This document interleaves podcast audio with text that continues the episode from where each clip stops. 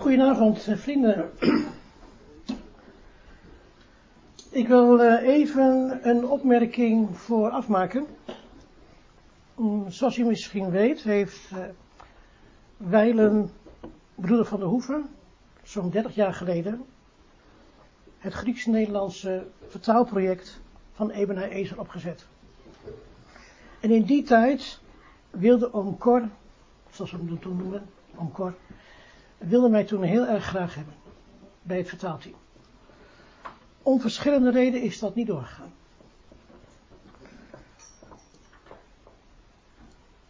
Maar in die tussentijd hebben André de Mol en ik samen het ISA-programma ontwikkeld.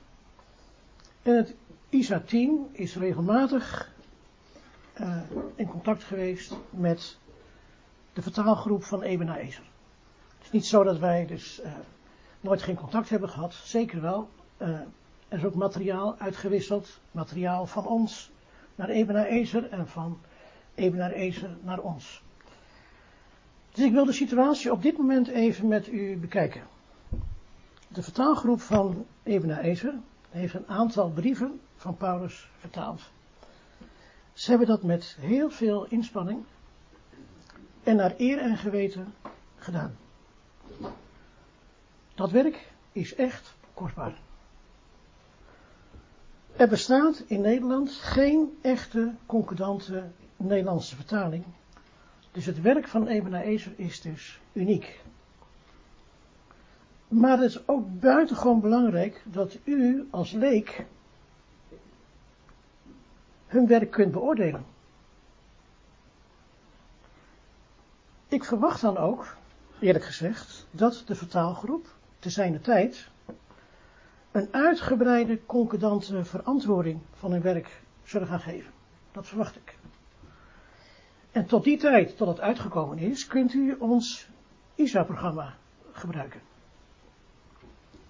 En deze Griekse lessen zijn bedoeld om het ISA-programma uh, beter te begrijpen. Maar, wat nog veel belangrijker is, in deze lessen krijgt u eigenlijk ook tegelijkertijd achtergrondinformatie over het werk van de vertaalgroep. Over de keuzes die zij moeten maken. En zodat u ook kunt begrijpen hoe moeilijk dat werk is. Waarom is hun werk zo moeilijk? Ik heb het nu over het werk van Ebenaar Ezer. Waarom is dat zo moeilijk? Het probleem is eigenlijk de werkwoordsvormen. De woordkeuze, ook niet zo eenvoudig, oké, oké, maar, want het moet allemaal kloppen, alle woorden moeten kloppen, maar het moeilijkste is de werkwoordsvormen. Waarom is dat zo moeilijk? Omdat onze taal, het Nederlands, niet zoveel mogelijkheden heeft als het Grieks. En daar komt bij dat onze taal niet altijd goed door onszelf wordt begrepen. Ik had even met die broeder net er even over. Ja? We begrijpen onze taal intuïtief, logisch wel, maar analyseren, dat is nog een heel ander verhaal. Ik doe dus ook mijn best om vandaag uh, u het allemaal zo eenvoudig mogelijk uit te leggen. Als u iets niet zo snel begrijpt, niet bij elke zin natuurlijk, maar als u het echt niet zo begrijpt, zeg dat dan even. Want dan kan ik misschien op een andere manier het duidelijk maken. Ja? Want het werkwoord is buitengewoon belangrijk in het Grieks. Ik hoop dat u vanavond daar echt iets van gaat begrijpen. Goed, dat was een opmerking vooraf. We beginnen nu met de les. En we gaan verder met de werkwoorden. En we zijn de vorige keer gebleven bij het uh, aspect van het werkwoord. Dat noemden wij de handelingswijze. Het type handeling. En die handelingswijze gaan we even herhalen. Oh. Ja. U ziet het woord wat dus rood omkanend is, ik dank, daar staat bij W-A-H-O. Voor de mensen die niet meer weten wat het is, W-A-H-O is het werkwoord in de aantonende wijs. Dat betekent wat de spreker als werkelijkheid ziet. En hij noemt een handeling in de onvoltooide vorm, de onvoltooide handeling. Dat wil zeggen, de onvoltooide handeling presenteert het gezegde als iets dat aan de gang is. Ed gaf net al een voorbeeld aan hoe belangrijk dat is in Johannes 1. Van, hè, dat dus het lam de zonde aan het wegnemen is. Ja?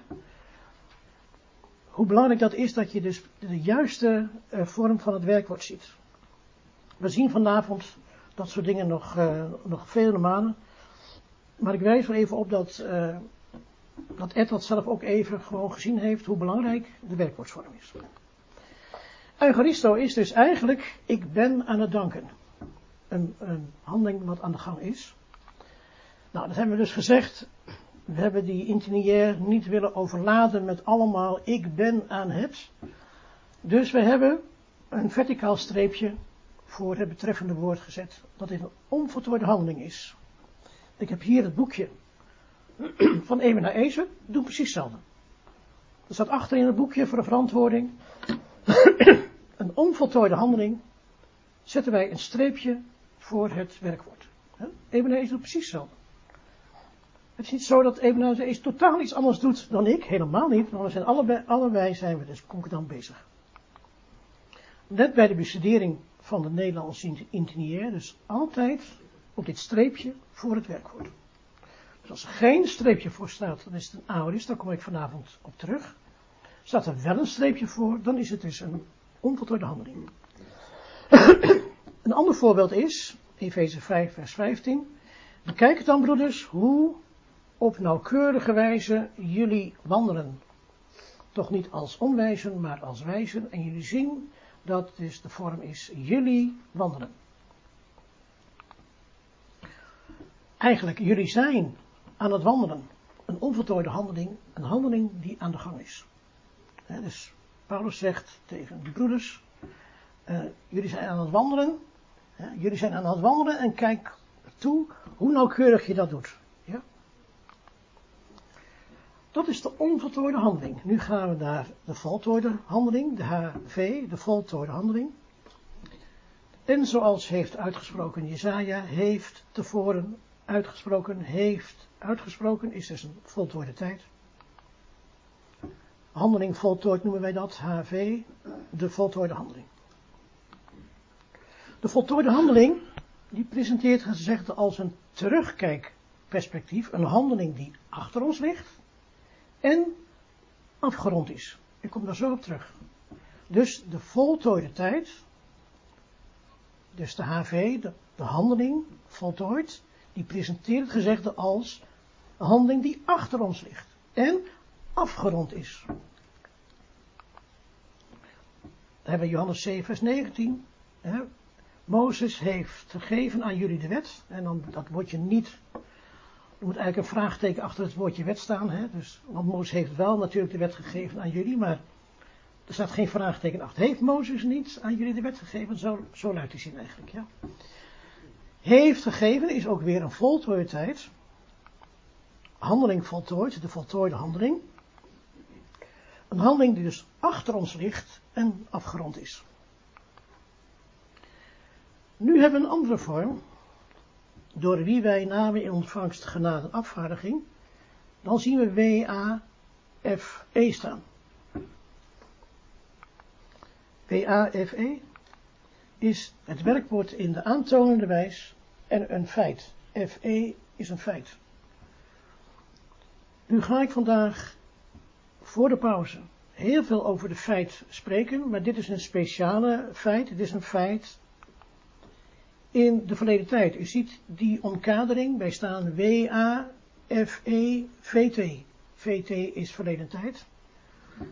We gaan vandaag spreken ook over het onbepaald feit, ja, het tijdloze feit, maar dit is de feit in de verleden tijd.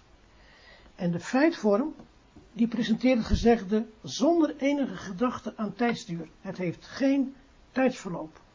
Als je spreekt over een onvoltooide handeling, dan gaat dit door. Ja, de handeling gaat door, bij een feit niet. Het feit verleden tijd presenteert het gezegde dus als een feit in het verleden.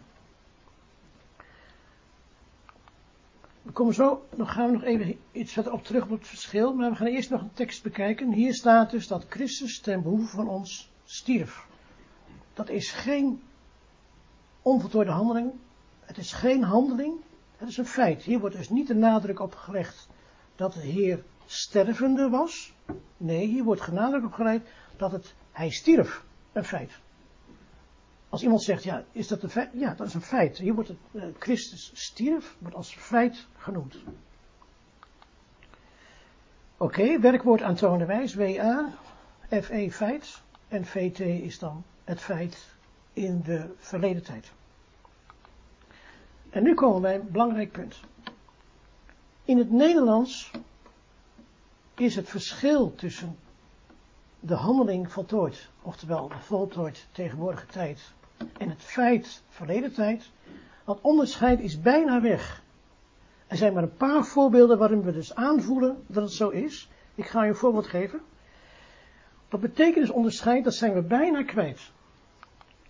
Bijvoorbeeld als je de voltooide handeling, als een terugkijkperspectief, als een handeling die achter ons ligt en je zegt, ik ben ziek geweest, dan ligt er nadruk op dat dus een handeling dus achter ons ligt en afgerond is, want ik ben nu niet meer ziek. Ik ben ziek geweest, maar nu niet meer. Ja, dus die handeling, die is achter ons en die is afgerond. Terwijl dus het feit, verleden tijd, die benoemt een feit in het verleden. Dus bij de ene zin wordt de nadruk op gelegd dat je dus gedurende een tijd ziek geweest bent. Terwijl het feit alleen maar het feit benoemt. Ik was ziek. En dat is heel merkwaardig. Als je dus uh, bijvoorbeeld, u bent de vorige keer niet geweest, ja? En ik vraag, uh, uh, waar was u? Ja, zo, zo streng ben ik niet hoor, maar waar was u? Ja, ziek geweest. Hé, hey, je gebruikt nu een voltooide handeling. Ja? Ja, dat kun je Ja, ik was ziek. Maar ziek geweest betekent ja, maar nu ben ik niet ziek meer. En ik was ziek, we noemen hier het feit. Uh, in het Nederlands is dat heel bijzonder dat we dat, sommige mensen zeggen het ook intuïtief, hè. Dus, uh, en je weet niet wat nou precies het verschil is. Maar in het Grieks is het heel duidelijk. Eén is een feit, de ander is een handeling die voltooid is. Ja, nu komen we op uh, de toespraak van André Piet. Uh, over, afgelopen zondag was het hè. Over Efeze 4 vers 11. en daar staat dus, ik heb het hier ook even opgezocht in uh, vertaling. En dan zei André Piet, ging over dat dus Christus geeft apostelen, leraars, het staat er in de vertaling, ja.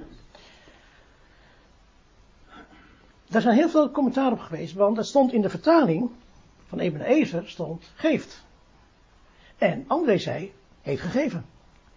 Hij zei, ja, maar is niet voltooid, want er staat hier, en staat hier bij ons staat het dus in ons, hè, ons, heel fijn dat jullie zeggen van ons, van ons, ja, er staat er dus geeft. Ja, maar dan moet je wel kijken, want er staat wel een rondje voor. En dat rondje betekent dat het dus voltooid is. Nou, dan zegt ja, wat is het nou? En dan ga ik u nu aan u uitleggen wat het is. Dat, is. dat is heel interessant, want ik heb even een cirkeltje getekend. Want de voltooide toestand, nee, anders zeggen. Het voltooide aspect kent twee verschillende dingen. Een voltooide handeling en een voltooid feit. Ja. En ik heb dat tekeningetje gemaakt. Oh, het is een cirkel. Je begint bovenaan bij de FE, bij het feit. En dan krijg je dus de handeling onvoltooid, de onvoltooide handeling. En dan wordt die handeling dus voltooid. Dat is de HV. Maar, en dan heb ik even het boekje van Eben naar weer. Erg belangrijk. Uh, dat doe ik nou met achtergrondinformatie. Ik zal je voorlezen wat dus Eben Ezer hier schrijft.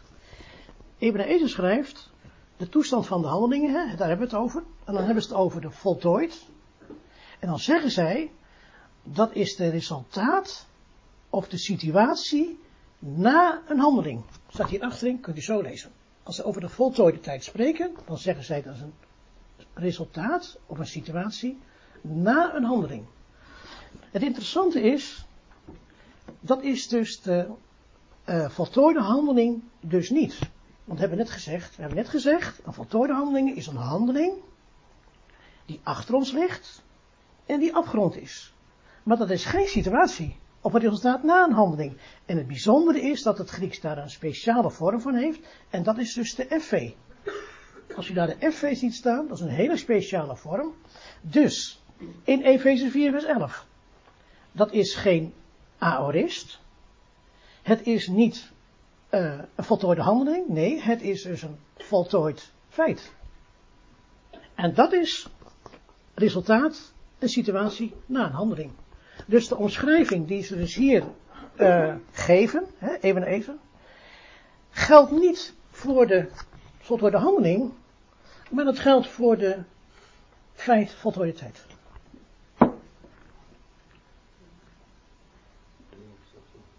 En je moet je niet vragen hoe lang me dat gekost heeft om daarachter te komen.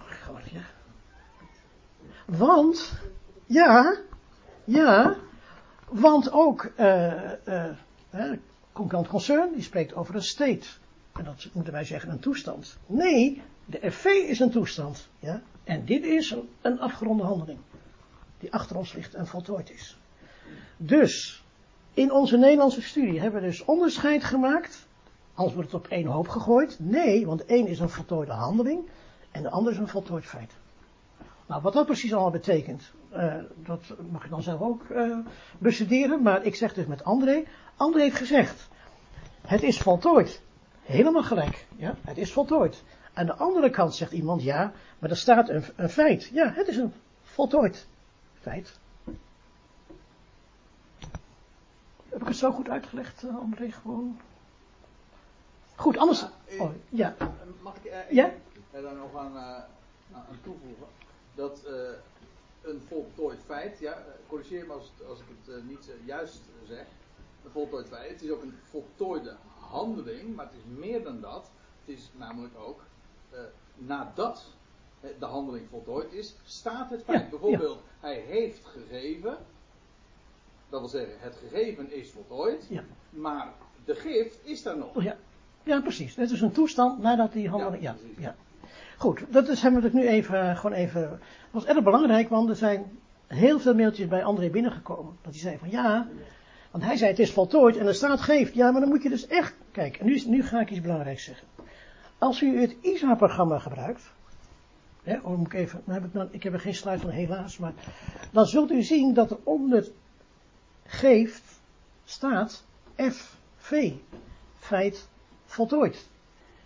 Als je de vertaling van Ebena Ezer ziet, zie je wel, zeggen ze eigenlijk ook, ze doen een rondje en een streepje. Ik weet niet of je het gezien hebt, ja, je moet een, verg- een vergrootglas hebben bijna, maar je hebt een rondje en een streepje. Ik weet niet of je dat gezien hebt eh, in uw eh, vertaling. Dat rondje betekent voltooid en dat kleine streepje betekent een feit. Dus nou, dat is precies wat ik zeg, ja? Snapt u? Goed. We gaan verder. Dit was het moeilijke gedeelte. Dit was moeilijke gedeelte. Daar heb ik ook een pauze ingelast, hè? Zie je gewoon, ja. We gaan nu, na- hè, we hebben de verschillende werkwoorden. De werkwoorden hebben allemaal een code, hè? Dat hebben we vorige keer ook besproken. Onze werkwoorden hebben een code, zodat je kunt zien wat voor werkwoordvorm het is. Want er zijn ongeveer 122 werkwoordsvormen in het eh, Grieks. Ja? Dus dat moet je wel een code maken, anders eh, zit je ernaast. Dus we hebben die code gemaakt hier, WA, HO, T2. WA is, nou, wat is WA? Ja, heel goed. Uh, aantonende wijs, hè? Aantonende, hè? Aantonende wijs. HO. Handeling onvoltooid, ja, onvoltooide handeling.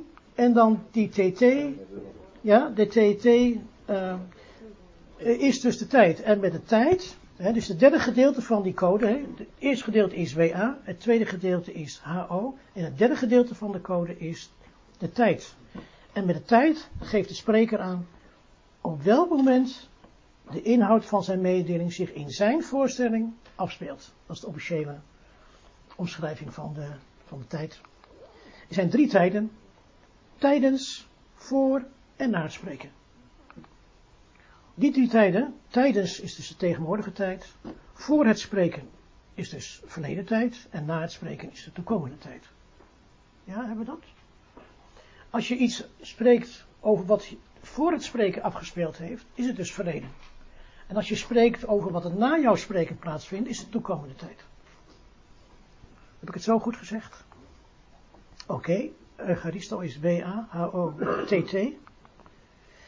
En wij Nederlanders zijn het besef van de onvoltooid tegenwoordige tijd OTT kwijt. We zijn het echt kwijt. Alleen in onze spreektaal komt het nog naar voren. Je zult het nergens in de grammatica boeken aantreffen, want het wordt gewoon, dan zeg ja, dat noemen wij spreektaal, ja.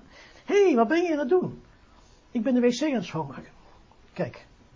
Ja, dat is meestal mijn vrouw hoor, maar goed. Kijk, dat zijn onvoltooide handelingen. Ja, dat is de OTT. Want je spreekt op wat je op dit moment aan het doen bent. Ja. Dus de onvoltooide handeling in de tegenwoordige tijd is nu. Tijdens het moment van spreken. Heel belangrijk. Oké, dan zie je de volgende, Romein 1 vers 5, door wie wij namen in ontvangst. Wij namen in ontvangst is W-A-F-E-V-T, feit in de verleden tijd. En dan heb ik een streepje gezet onder eetje van er moment. Ga ik zo uitleggen waarom. Het is de werkwoord aantoonende wijs, feit, verleden tijd. Deze gebeurtenis heeft plaatsgevonden op enig moment voor het spreken, want het is verleden tijd. En deze gebeurtenis wordt als een feit gezien, zonder enige gedachte aan tijdsverloop. Hoe weet je dat het werkwoord de verleden tijd is? De werkwoordsvorm begint met het voorvoegsel e. Dat gaan we zo, gaan we dat zien hoe belangrijk dat is. Dan is de volgende, Romeinen 2 vers 6, die zal betalen. Dan ziet u staan W-A-H-O-T-T-T. Dat is aantonende wijs, hè, de werkelijkheid, onvoltooide handeling en het tegenwoordig toekomende tijd. Dus de H-O-T-T is de onvoltooide handeling, de tegenwoordig toekomende tijd. Dat is in het Nederlands ook zo, wij noemen dat O-T-T-T, onvoltooid tegenwoordig toekomende tijd. Zal betalen, eigenlijk zal aan het betalen zijn, is een onvoltooide handeling in de toekomende tijd, die vanaf het huidige moment bezien wordt. Dus nog even kijken, de handeling, uh, die zal werkelijkheid zijn. Waarom? Dan leg ik nog even de nadruk op. Het is niet iets, uh, we hebben ook over de aanvoegende wijze gesproken, dat wil zeggen dat je iets uh, nog moet gebeuren, maar dit wordt voorgesteld dat het dus absoluut zal gebeuren. Ja? Omdat de WA staat, dat betekent de aantonende wijs, dus de spreker ziet dit als werkelijkheid. Dus God zal betalen aan ieder, dat is niet een aanvoegende wijs van, nou ja, het hangt af van de omstandigheden. Nee, er staat een WA en dat betekent dus, in de, in de spreker die dat zegt, is dat werkelijkheid. Ja? Heel belangrijk, hè? daarom wijs ik er even op. Hoe zie je of een werkwoord uh, de tegenwoordig komende tijd is? Antwoord de verbindingsletter S. Je ziet ook zij. Ik heb die S heb ik zwart gemaakt en onderstreept. Dan weet je dat het dus een uh, tegenwoordig toekomende tijd is. Oké, en nu gaan we naar het hoofdpunt van vanavond. Romeinen 1 vers 19, want God maakt aan hen openbaar. En dan ziet u staan daaronder W-A, F-E en twee streepjes. Ziet u dat? Van de Roosent, W-A-F-E, dubbelstreepje. F-E betekent feit en dat dubbelstreepje is tijdloos. Dus het is geen tegenwoordige tijd, ook geen verleden tijd en ook geen toekomende tijd. Het is tijdloos. De beroemde aorist gaan we nu over hebben. Ja? En de stam van dit werkwoord van Efanerosen is Phaneiro. Dat is de stam. Dat is de tegenwoordige tijd. Het voervoedsel E is de aanduiding van de verleden tijd. En de verbinding S is de aanduiding voor de toekomende tijd. Dus, de kenmerken van het heden, stam, de verleden tijd, E streepje, en de toekomende tijd, streepje F streepje, die zijn dus gelijktijdig in de werkwoordsvorm aanwezig, alsof er gezegd wordt, deze werkwoordsvorm is verleden, heden en toekomst tegelijk. Dit geeft aan dat de FE streepje streepje tijdloos is, een tijdloos feit. Goedenavond. Gaan we even de feiten, tijdloze feit in het Grieks bekijken. Evanerosen, dat, dat woordje, evanerosen, is een FE, streepje, streepje, een tijdloos feit, de aorist. Dus, de aorist heeft in het Grieks dus zowel de kenmerken van de verleden tijd, de E, de tegenwoordige tijd, vanero, en de toekomende tijd, de S. De aorist is dus eigenlijk een verleden, heden, toekomstige tijd. Oftewel, een onbepaalde tijd. Aoristos betekent letterlijk zonder horizon, zonder grenzen, een tijd zonder grenzen. Dus, de tijd speelt geen rol. De aorist is een tijdloos feit. Dat is in het Grieks. Nou, het Nederlands. Wat is de feit, tijdloos feit in het Nederlands? En nou komen we echt bij een belangrijk punt.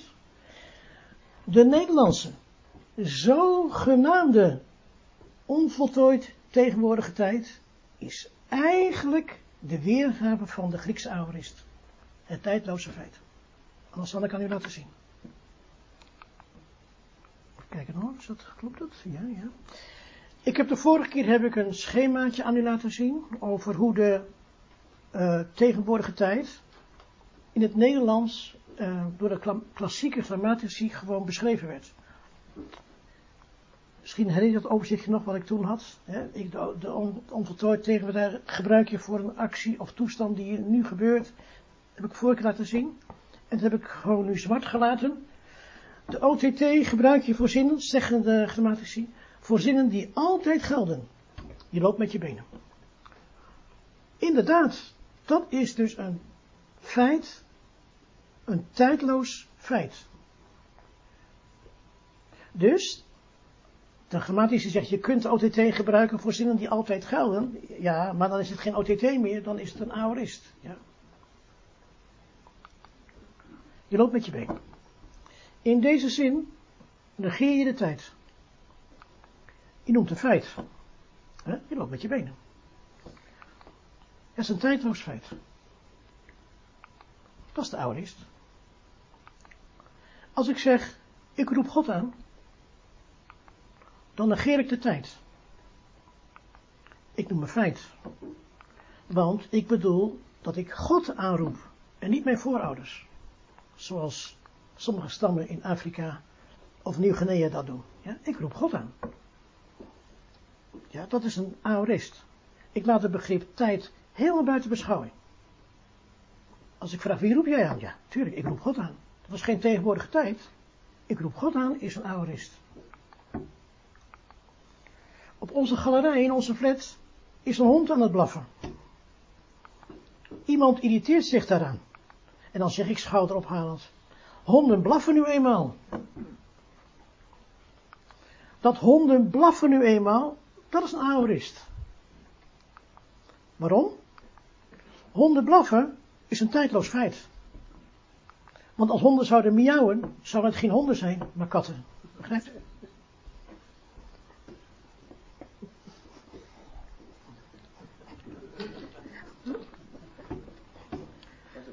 Nu gaan we, hè? Nu gaan we. Het begrip tijdloos feit of aorist is bij de grammatici bekend. Ze weten wat een aorist is. Alleen we gaan nu kijken hoe de vertalers dat tijdloze feit weergeven. En want wij begrijpen nu wat een aorist is. Wat is een aorist? Aorist is een tijdloos feit. Waarin de tijd geen rol speelt. Nu gaan we kijken hoe de vertalers dat gedaan hebben. Dan kijken we naar Romeinen 1 vers 19. En dan vertalen ze de MBG in dit vers, Romeinen 1 vers 19, het tijdloze feit maakt openbaar, God maakt het hen, openbaar, dat vertalen ze met de voltooide handeling. Heeft geopenbaard. Ziet u dat? Dus eigenlijk staat hier een aorist. Dat geven de grammatici ook toe, dat hier een aorist staat. Maar ze vertalen het met een voltooide handeling. Ziet u dat? Laten we deze situatie eens bekijken. U ziet in de bovenste regel, daar staat in het MBG, wie hij tevoren bestemd heeft, deze heeft hij ook geroepen. En dan staat er dus in, de grondtekst, wie hij, tevoren bestemd, deze roept hij ook. Ja, dus erkanesen vertalen zij met heeft geroepen. Nu ga je naar 1 Korinther 7 vers 15, daar staat het tot vrede heeft God u geroepen. En dan staat er niet erkanesen, maar er staat kerklikken. Dus ze hebben bij dus Ekalesen hebben gezegd, heeft geroepen. En bij kerkelijken zeggen ze ook heeft geroepen. Ziet u dat? Ik wil dat u dat echt ziet. Als u zegt, ik zie het niet, dan ga ik net lang wachten tot u het ziet, ja? Want er staat dus, NBG zegt, hij heeft geroepen. Dat is de vertaling voor het Griekse woord ekalesen. Ziet u dat? En tot vrede heeft God u geroepen. Dan vertalen ze met, dat is de vertaling van heeft geroepen. Van kerkelijken. Dus met voor twee verschillende woorden vertalen ze hetzelfde. Ekalesen en kerkelijken. Ziet iedereen dat? Als hij niet op zijn telefoon gekeken heeft. Van de, Heeft gezien? Ja? Goed. Ziet iedereen dat? Dat is in de Bijbelvertaling van NBG dus twee keer vertaald wordt heeft geroepen. Met één voor het woordje ekalesen en de andere keer voor kerkelijken. Ziet u dat? Romein 9 vers 24. En dat zijn wij die hij geroepen heeft. Hé, hey, er staat dus in het Grieks ekalesen. En ze hebben weer zegt, heeft geroepen. En 1 Korinther 7 vers 17, zoals God hem geroepen heeft. Hé, hey, er staat weer kerkelijken. Dus de ene keer staat er in het Grieks ekalesen. En in de andere staat er dus kerkelijken. En ze vertalen het allebei met de voltooide handeling. Ziet u dat?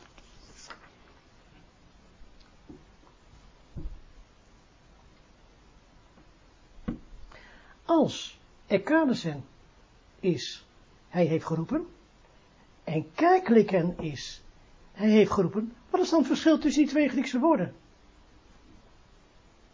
Ja? En als je een vertaler bent, dan is het allerbelangrijkste dat je de woorden dus zuiver weergeeft. Waar of niet waar? Ja? Nu gaan we kijken hoe de, de vertalers dat zelf gedaan hebben. Dan ziet u twee, u ziet een tabel met twee rijtjes. Het ene rijtje is ekalasa, ekalasas, ekalasen. En het andere rijtje is dus kerklika, kerklikas, kerkliken. Ja? En dan zeggen dus de, de grammatici, de ene is een aorist, het momentane aspect.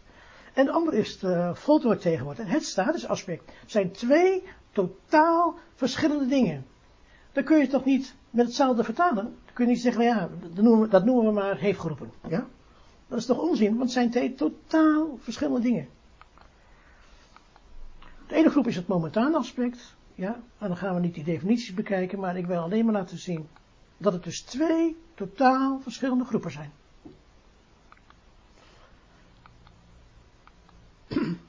Die moet je dus onderscheiden. Dus de ene keer moet je dus uh, vertalen met heeft geroepen, en de andere keer moet je vertalen met de aorist. Als je dat niet doet, dan krijg je een niet waarheidsgetrouwe vertaling. Als iemand dat niet snapt, wil ik het graag nog een keer zeggen. Je hebt dus twee totaal verschillende vormen. En in de NBG-vertaling wordt dat dus met hetzelfde werkwoord weergegeven. Ik wil een voorbeeld noemen hoe, wat ik met waarheidsgetrouw bedoel. Stel dat je een kunstschilder bent. En je krijgt een opdracht om een bekend schilderij natuurgetrouw na te schilderen. En stel, op dat schilderij lopen allemaal schapen en geiten rond. En dan ga je schilderen. En dan maak je alleen maar schapen. Of je maakt alleen maar geiten. Dat kan wel een mooi schilderij zijn. Maar het is niet waarheidsgetrouw. Want er lopen schapen en geiten. Ja? Het is misschien wel een mooie nabootsing, maar het is niet waarheidsgetrouw. Je moet er en schapen en geiten opschilderen. Ja? Dus je moet een heel duidelijk onderscheid maken of je een aorist hebt of een voltooide handeling. Als je dat dus niet doet, krijg je een niet waarheidsgetrouwe vertaling. Zijn we er nog?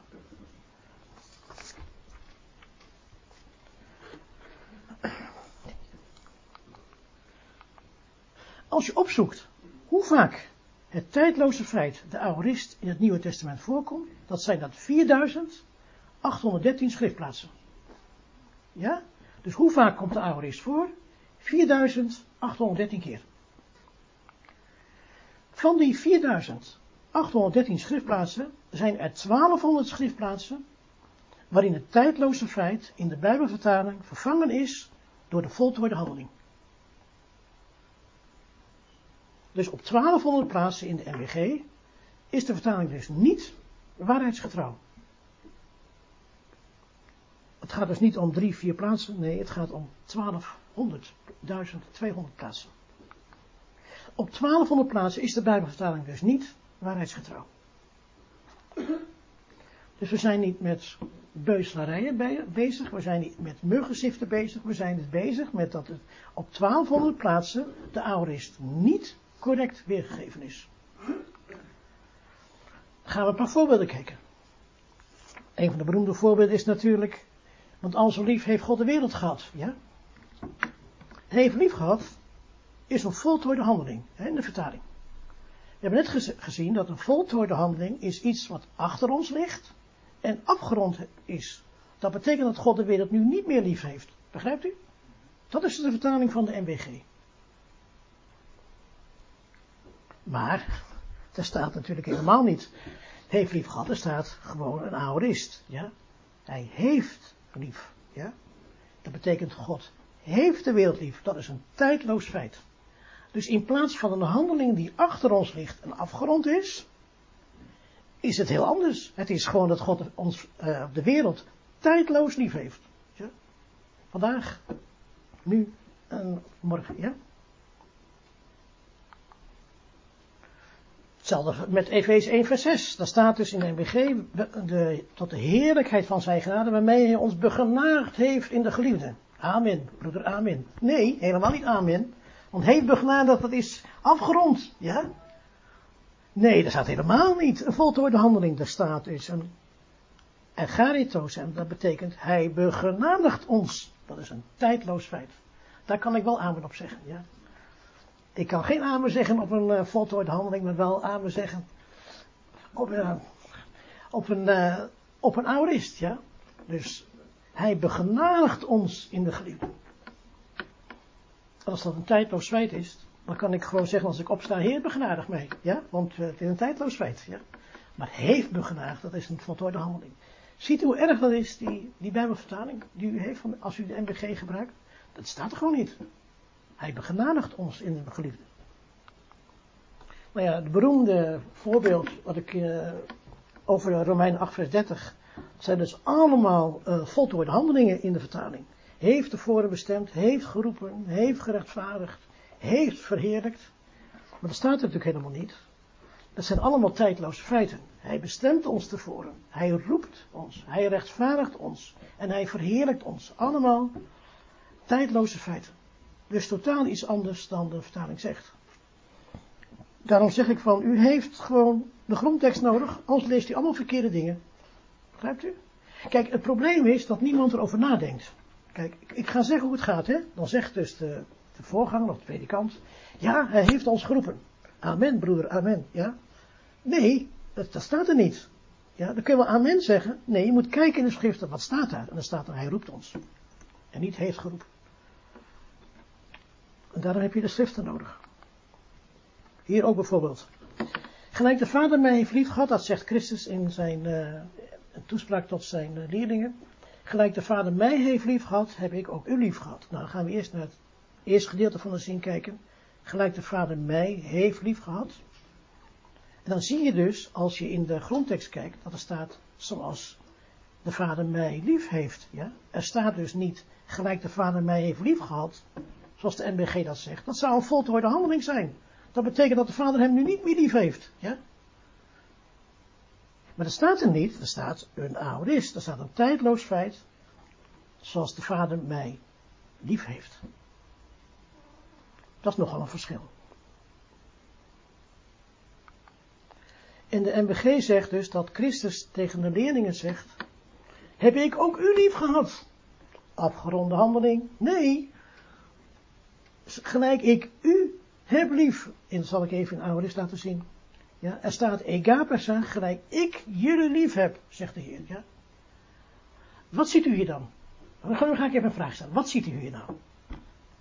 Mag ik even vragen eh, wat u hier ziet? Ik heb laten zien dat staat gelijk de Vader mij lief heeft, heb ik jullie ook lief. Wat zien wij hier? Voor iets schitterends. Dat Christus ons op dezelfde manier mee heeft als de Vader Christus lief heeft. Namelijk tijdloos. Dat staat er. En dan zou ik haar zeggen, natuurlijk. een zoon doet zoals zijn vader, ja, zal ik maar zeggen, ja. Zoals, zoals, de vader ons lief, zo heeft Christus ons ook lief. Ja? Karakter van zijn vader, zou ik maar zeggen. Ja?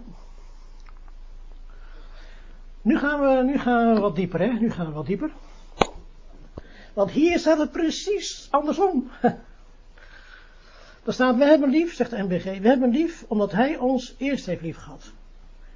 Als je dat boven, als je dat dus gewoon in de kamer hebt hangen, hè, de MBG-tekst, dan, dan, loop ik heel hard weg als ik, als ik dat zie. Want het is dus dus, dus echt niet waar, hè?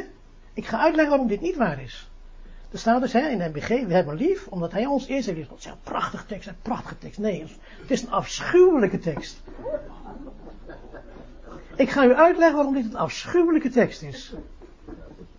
En we zeggen prachtig, hè, prachtig. Oh, mooi. En geborduurd ook nog, hè, weet je? Gevoelige snaar. Gevoelige snaar, ja. Maar dit zou ik dus niet voor mijn rekening durven nemen, deze uitspraak. Ik ga het u echt uitleggen. Wij hebben lief, staat hier in de MWG. Dat is hier helemaal geen tijdloos feit. In de opvatting van de MWG. Ja? Maar het is een onvoltooide handeling. W-A-H-O is het. Ja, een onvoltooide handeling. Wij zijn bezig de God lief te hebben. Wij kunnen helemaal God niet tijdloos lief hebben. Dat kunnen we helemaal niet. Ik zeg altijd, als ik meteen stoot, ben ik helemaal vergeten dat ik God lief heb. Ja? Wij kunnen God helemaal niet tijdloos lief hebben. Dat is gewoon niet waar. Dat kan niet.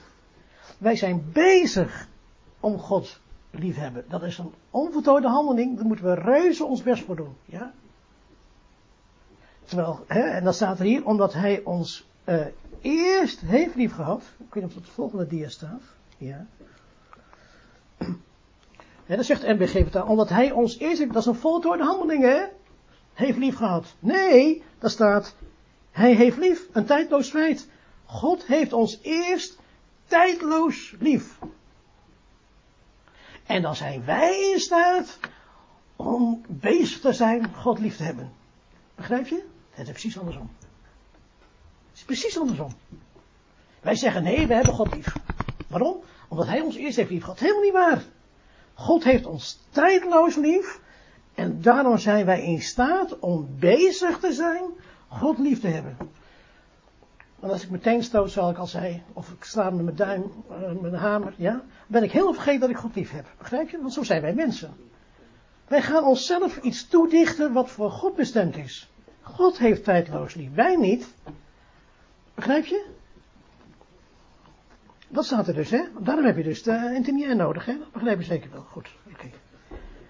De, de, zin luidt dus, wij, wij, hè, wat, er staat echt leuk, hè? Moet je kijken, er staat dus hemeis akapomen. Dat betekent wij, wij, extra nadruk, hè? Wij, wij zijn bezig met God lief te hebben op dit tegenwoordige moment. Omdat hij, autos, nadruk, hij heeft ons eerst lief, tijdloos feit. Fantastische tekst, ja? Daar word je helemaal blij van. Zie hoe belangrijk het is dat dat streepje opvalt. Nog een keer, nog een keer. Hoe belangrijk het is dat je eigenlijk dat streepje Ja, van het hebben lief, hè? Ja, niet in de gaten, nee. Dankjewel.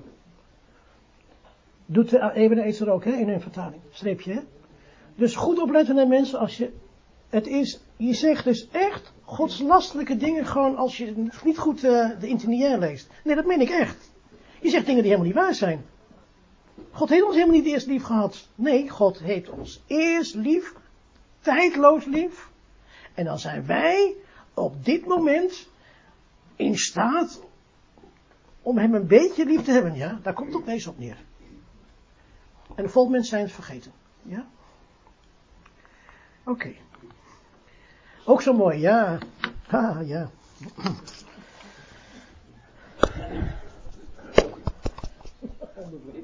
Je weet van tevoren, hè? Je weet van tevoren dat het fout is, hè? Dat weet je, hè? Als je naar MWG kijkt, weet je van tevoren dat het fout is. Echt hoor. Dat denk je, weet je in het begin niet hoor. Dat denk je allemaal goed. Nee, er staat dus, mannen, hebt uw vrouw lief, evenals Christus zijn gemeente heeft lief gehad. Dat staat er dus, hè? Nou, dan weet je natuurlijk ook wel dat, dat Christus heeft zijn gemeente natuurlijk niet lief gehad. Maar goed, laten we dat even, dat is een voltooide tijd, maar voltooide handeling, maar nou even kijken. Mannen krijgen bevel, hè? Mannen krijgen bevel. WG. Bevel, hè? Niet vrijblijvend. Bevel. Gebiedenderwijs hun vrouwen lief te hebben. Niet met een tijdloze liefde. Dat kunnen we helemaal niet. Dat kunnen we helemaal niet. Er staat een HO, TT. Wees bezig met de vrouwen lief te hebben. Dat is heel iets anders. Snap je dat? Dat is totaal iets anders. Want dat lukt je misschien nu eventjes, maar straks niet meer, ja? Want dan zegt ze iets, ja, je vrouw, wat je denkt, nou, die vind ik niet zo lekker, ja? En dan is die, dan heb, begrijp je, dat is, ja, nee, maar is, er staat helemaal geen tijdloze tijd.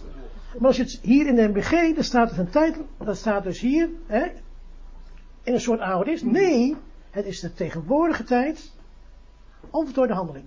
Dus wees bezig met je vrouw lief te hebben. Dat staat er dus. Ja? Evenals Christus zijn gemeente heeft lief gehad, dan weet je van tevoren dat het fout is. Hè? Dat weet je van tevoren. Ja? Voltooide handeling, helemaal geen voltooide handeling. Er staat dus Egapesen heeft lief. Een tijdloos feit. Christus heeft de uitgeroepen vergadering tijdloos lief. Verrukkelijk, ja? Of niet? Verrukkelijk. En weet je wat nou, nee, ga even terug. Weet je wat nou het probleem is? Ga, ik vertel wat nou het probleem is. Mensen trekken hun conclusies op basis van een vertaling. Goed luisteren, hè? Mensen krijgen dus trekken conclusies op basis van een vertaling. En als je het dus zo leest in de vertaling, dan leg je jezelf een last op. Snap je dat? Jezelf, hè, als man, hè, we spreken even, even als mannen onder elkaar, gewoon even, je legt jezelf een last op dat je je vrouw tijdloos moet leven. Dat kan je helemaal niet. Dat is een onmogelijke opdracht. Dus mensen leggen zichzelf een last op, omdat ze dus een vertaling lezen. Begrijp je dat? Dan zeg je, ja, hebt u vrouwen lief? Ja, nee, helemaal niet. Wees bezig, ja, om ze lief te hebben, ja. Begrijp je? Dat is heel wat anders. Ja, oké. Okay. Ik heb nog even vijf minuten. Dan komen we terug bij eh, Romein 1 vers 19. Er staat dus, daarom hetgeen van God gekend kan worden in een openbaar is, want God heeft het hem geopenbaard. Dus niet, niet meer, als je de vertaling leest. Want dat is een voltooide handeling. Ligt achter ons, afgerond. Nee, er staat dus een aorist. Hij maakt openbaar een tijdloos feit. Hij maakt, duizend jaar geleden maakte hij het openbaar. Vandaag, in de toekomst ook. Ja? Want God maakt openbaar een tijdloos feit en geen voltooide handeling. Anders zou je zeggen, ja, het spijt me. U heeft het geopenbaard, maar ik leef in deze tijd. Ja? Afgeronde handeling, ja, ik kan het niet weten. Ja? Dat is niet, is niet waar, want hij openbaart het. Dus je kan je nooit ervan afmaken. Dan zegt hij, nee, er staat, er staat, staat, staat aorist, maakt openbaar. Ja, heer, je hebt gelijk. Je hebt gelijk. Gaat openbaar. Pauze.